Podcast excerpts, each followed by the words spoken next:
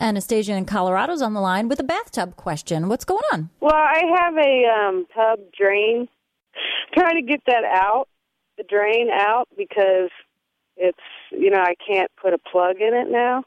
So what I've tried is the uh, drain remover tool, or it's the plug wrench, and then I also tried the flaring tool to get it out, and neither one of them works because the the little crosshairs in the bottom aren't still in there Oh, because it's like from 1960 tub. so you have nothing to grab onto? Is that what you're saying? Yeah.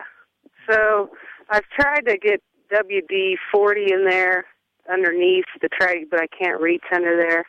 And then I could crawl under the house, but I don't want to do that. so I was trying to think of a better way of getting it out. If I understand it correctly, this normally would unscrew, but what you're driving, what you're trying to grab onto, is either stripped or completely gone. Correct. I have only two suggestions for you. Um, number one is to hire a plumber, which is probably you didn't need me to tell you that, but I will say that the plumbers are deal with this kind of thing all the time. And secondly, um, if if I was a plumber and I was faced with this and, and there was absolutely no other way to get this off, I would probably drill it off and chisel it away, which you can do with a cold chisel. And it's not a pleasant process and it's time consuming and kind of a pain in the neck.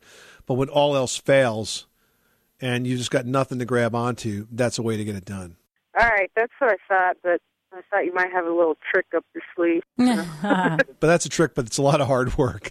Anastasia, thanks so much for calling us at 888 Money Pit.